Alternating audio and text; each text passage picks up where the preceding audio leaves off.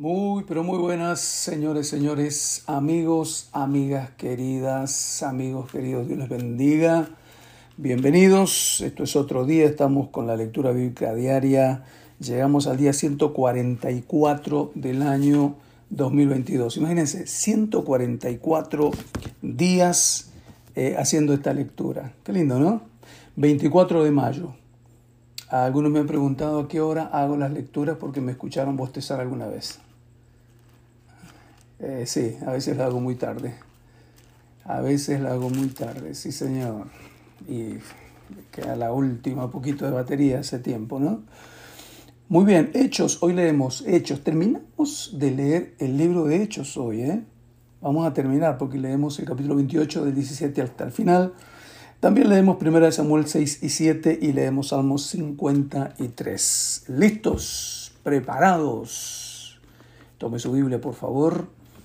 Y dice, aconteció que tres días después Pablo convocó a los principales de los judíos, a los cuales luego que estuvieron reunidos les dijo, yo, varones hermanos, no habiendo hecho nada contra el pueblo ni contra las costumbres de nuestros padres, he sido entregado preso desde Jerusalén en mano de los romanos, los cuales habiéndome examinado me querían soltar por no haber en mí ninguna causa de muerte. Pero oponiéndose los judíos me vi obligado a apelar a César no porque tenga de, qué acusar a mi nación. Así que por esta causa os he llamado para veros y hablaros, porque por la esperanza de Israel estoy sujeto con esta cadena.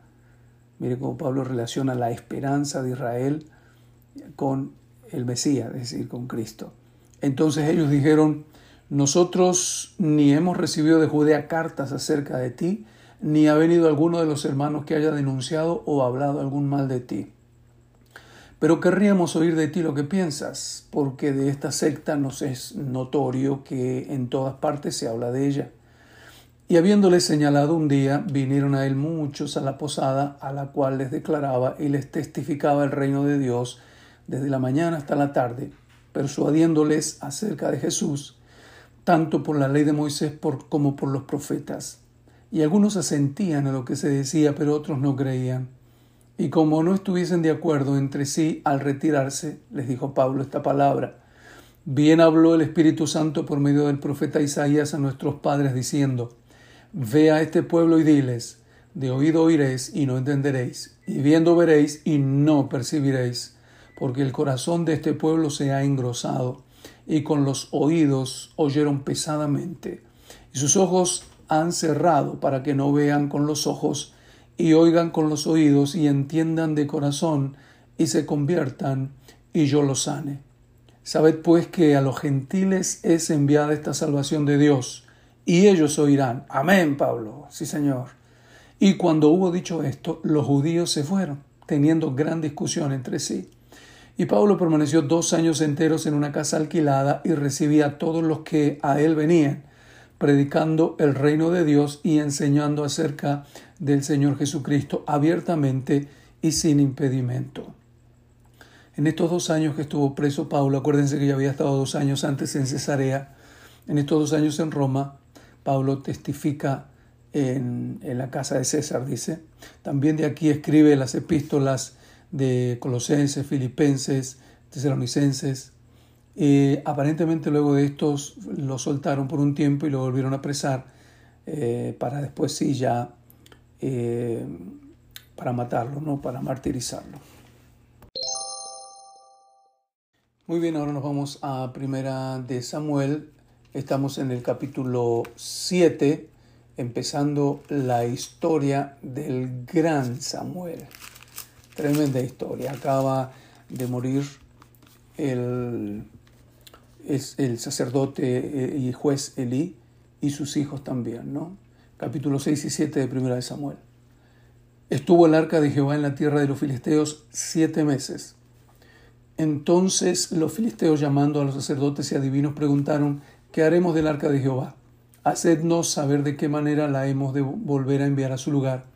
Ellos dijeron, si enviáis el arca de Dios de Israel, no la enviáis vacía, sino pagadle la expiación entonces seréis sanos y conoceréis por qué no se apartó de vosotros su mano. Y ellos dijeron, ¿y qué será la expiación que le pagaremos? Ellos respondieron, conforme al número de los príncipes de los filisteos, cinco tumores de oro y cinco ratones de oro, porque una misma plaga ha afligido a todos vosotros y a vuestros príncipes. Haréis pues figuras de vuestros tumores y de vuestros ratones que destruyen la tierra, y daréis gloria al Dios de Israel. Quizá aliviará su mano de sobre vosotros y sobre vuestros dioses y de sobre vuestra tierra. ¿Por qué endurecéis vuestro corazón como los egipcios y Faraón endurecieron su corazón? Después que los habían tratado así, ¿no los dejaron ir y se fueron? Haced pues ahora un carro nuevo y tomad luego dos vacas que críen, a las cuales no haya sido puesto yugo, y uncid las vacas al carro, y haced volver sus becerros de detrás de ellas a casa. Tomaréis luego el arca de Jehová y la pondréis sobre el carro, y las joyas de oro que le habéis de pagar en ofrenda por la culpa las pondréis en una caja al lado de ella y las dejaréis que se vayan. Y observaréis si sube por el camino de la tierra Betsemes, él nos ha hecho este mal tan grande. Y si no, sabremos que no es la mano la que nos ha herido, sino que esto ocurrió por accidente. Y aquellos hombres lo hicieron así, tomando dos vacas que criaban, las uncieron al carro y encerraron en casa sus bercerros. Luego pusieron el arca de Jehová sobre el carro y la caja con los ratones de oro y las figuras de, sus tumores. Y las vacas se encaminaron por el camino de Betsemes y seguían camino recto, andando y bramando, sin apartarse ni a derecha ni a izquierda. Y los príncipes de los filisteos fueron tras ellos hasta el límite de Betsemes. Y los de Betsemes segaban el trigo en el valle, y alzando los ojos vieron el arca y se regocijaron cuando la vieron. Y el carro vino al campo de Josué de Betsemes y paró allí donde había una gran piedra. Y ellos cortaron la madera del carro y ofrecieron las vacas en holocausto a Jehová. Y los levitas bajaron el arca de Jehová y la caja que estaba junto a ella, en la cual estaban las joyas de oro, y las pusieron sobre aquella gran piedra. Y los hombres de Betsemes sacrificaron holocaustos y dedicaron sacrificios a Jehová en aquel día. Cuando vieron esto, los cinco príncipes de los filisteos volvieron a Ecrón el mismo día. Estos fueron los tumores de oro que pagaron los filisteos en expiación a Jehová por Asdod uno, por Gaza uno, por Ascalón uno, por Gad uno, por Ecrón uno. Y los ratones de oro fueron conforme al número de todas las ciudades de los filisteos pertenecientes a los eh, cinco príncipes, así las ciudades fortificadas como las aldeas sin muro. La gran piedra sobre la cual pusieron el arca de Jehová está en el campo de Josué en Betsemes hasta hoy. Entonces Dios hizo morir a los hombres de Betsemes porque habían mirado dentro del arca del pacto hizo morir del pueblo a cincuenta mil setenta hombres. ¡Wow! Y lloró el pueblo porque Jehová los había herido con tan gran mortandad. Y dijeron los de Betsemet, ¿quién podrá estar delante de Jehová el Dios Santo? ¿Y quién subirá desde nosotros? Y enviaron mensajeros a los habitantes de Kirat Jearim diciendo, los filisteos han devuelto el arca de Jehová, descended pues y llevadla vosotros. Y vinieron los de Kiriat Jearim y llevaron el arca de Jehová y la pusieron en casa de Abinadab, situada en el collado, y santificaron a Eleazar su hijo para que guardase el arca del pacto. Desde el día que llegó el arca a Kiriat Jearim pasaron muchos días, veinte años, y toda la casa de Israel lamentaba en pos de Jehová. Habló Samuel a toda la casa de Israel diciendo, si de todo vuestro corazón os volviereis a Jehová, quitad los dioses ajenos y, Astarot, y a Astarot de entre vosotros, y preparad vuestro corazón a Jehová, y solo a él servid, y os librará de la mano de los filisteos. Entonces los hijos de Israel quitaron a los Baales y a Astarot y sirvieron solo a Jehová. Y Samuel dijo, Reunid a todo el Israel en Mizpa y yo oraré por vosotros a Jehová. Y se reunieron en Mizpa y sacaron agua y la derramaron delante de Jehová y ayunaron aquel día y dijeron allí, contra Jehová hemos pecado. Y juzgó Samuel a los hijos de Israel en Mizpa. Cuando cuando oyeron los filisteos que los hijos de Israel estaban reunidos, estaban reunidos en Mizpa, subieron los príncipes de los filisteos contra Israel y al oír esto los hijos de Israel tuvieron temor de los filisteos. Entonces dijeron los hijos de Israel a Samuel, no ceses de clamar por nosotros a Jehová nuestro Dios, para que nos guarde de la mano de los filisteos. Y Samuel tomó un cordero de leche y lo sacrificó entero en holocausto a Jehová. Y clamó Samuel a Jehová por Israel y Jehová le oyó. Qué linda esa frase, cómo me llena. Y Jehová le oyó. Y aconteció que mientras Samuel sacrificaba el holocausto, los filisteos llegaron para pelear con los hijos de Israel.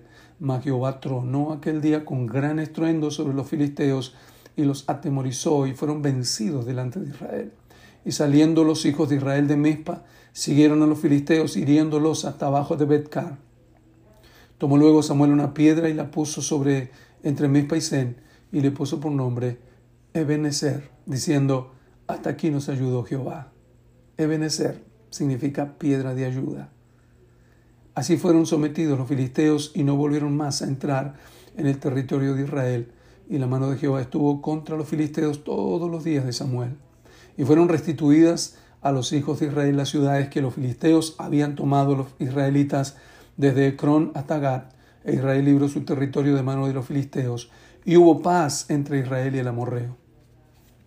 Y juzgó Samuel a todo el pueblo que vivió, y juzgó Samuel a Israel todo el tiempo que vivió.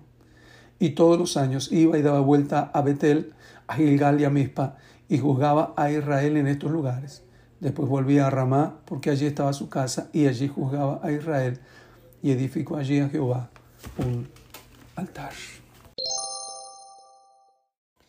Bien amigos, hoy terminamos la lectura una vez más en el libro de Salmos, preciosos Salmos Leemos capítulo 53, La insensatez y maldad de los hombres, dice el título. Dice el necio en su corazón, no hay Dios. Se han corrompido e hicieron abominable maldad. No hay quien haga el bien. Dios desde los, desde los cielos miró sobre los hijos de los hombres para ver si había algún entendido que buscara a Dios. Cada uno se había vuelto atrás, todos se habían corrompido. No hay quien haga lo bueno, no hay, no hay ni aún uno. ¿No tienen conocimiento todos los que hacen iniquidad, que devoran a mi pueblo como si comiesen pan y a Dios no invocan? Allí se sobresaltaron de pavor donde no había miedo, porque Dios ha esparcido los huesos del que puso asedio contra ti, los avergonzaste, porque Dios los desechó. Oh, si saliera de Sión la salvación de Israel, cuando Dios hiciere volver de la cautividad a su pueblo, se gozará Jacob y se alegrará Israel. Que la bendición del Señor, la gracia, el gozo de Dios profundo, poderoso, esté sobre sus vidas en este día martes. Amén.